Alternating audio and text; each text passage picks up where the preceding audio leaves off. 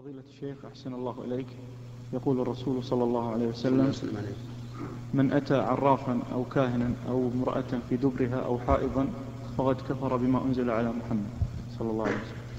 آه ثم أن أهل العلم فصلوا في ذلك أي أن إذا جاء الرجل إلى امرأته في أول الحيض أو في فورة الدم يكون الكفارة نصف دينار في أول الحيض إذا كان غير متعمدا أو فورة الدم دينار.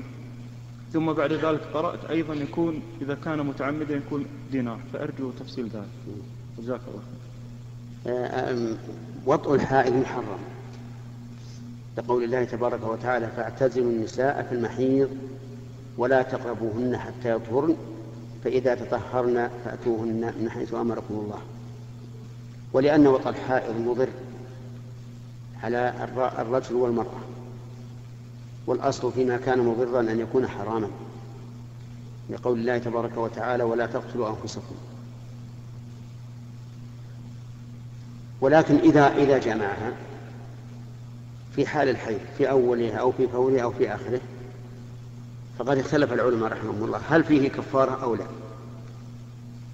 وهذا ينبني على صحة الحديث الوارد في ذلك.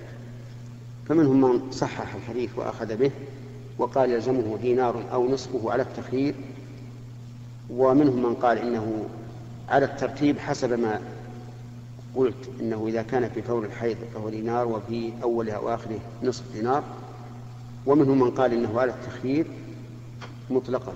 والاحتياط أن يتصدق الإنسان بدينار كامل أي بما يقارب نصف جنيه سعودي من الذهب. هذا هو الأحد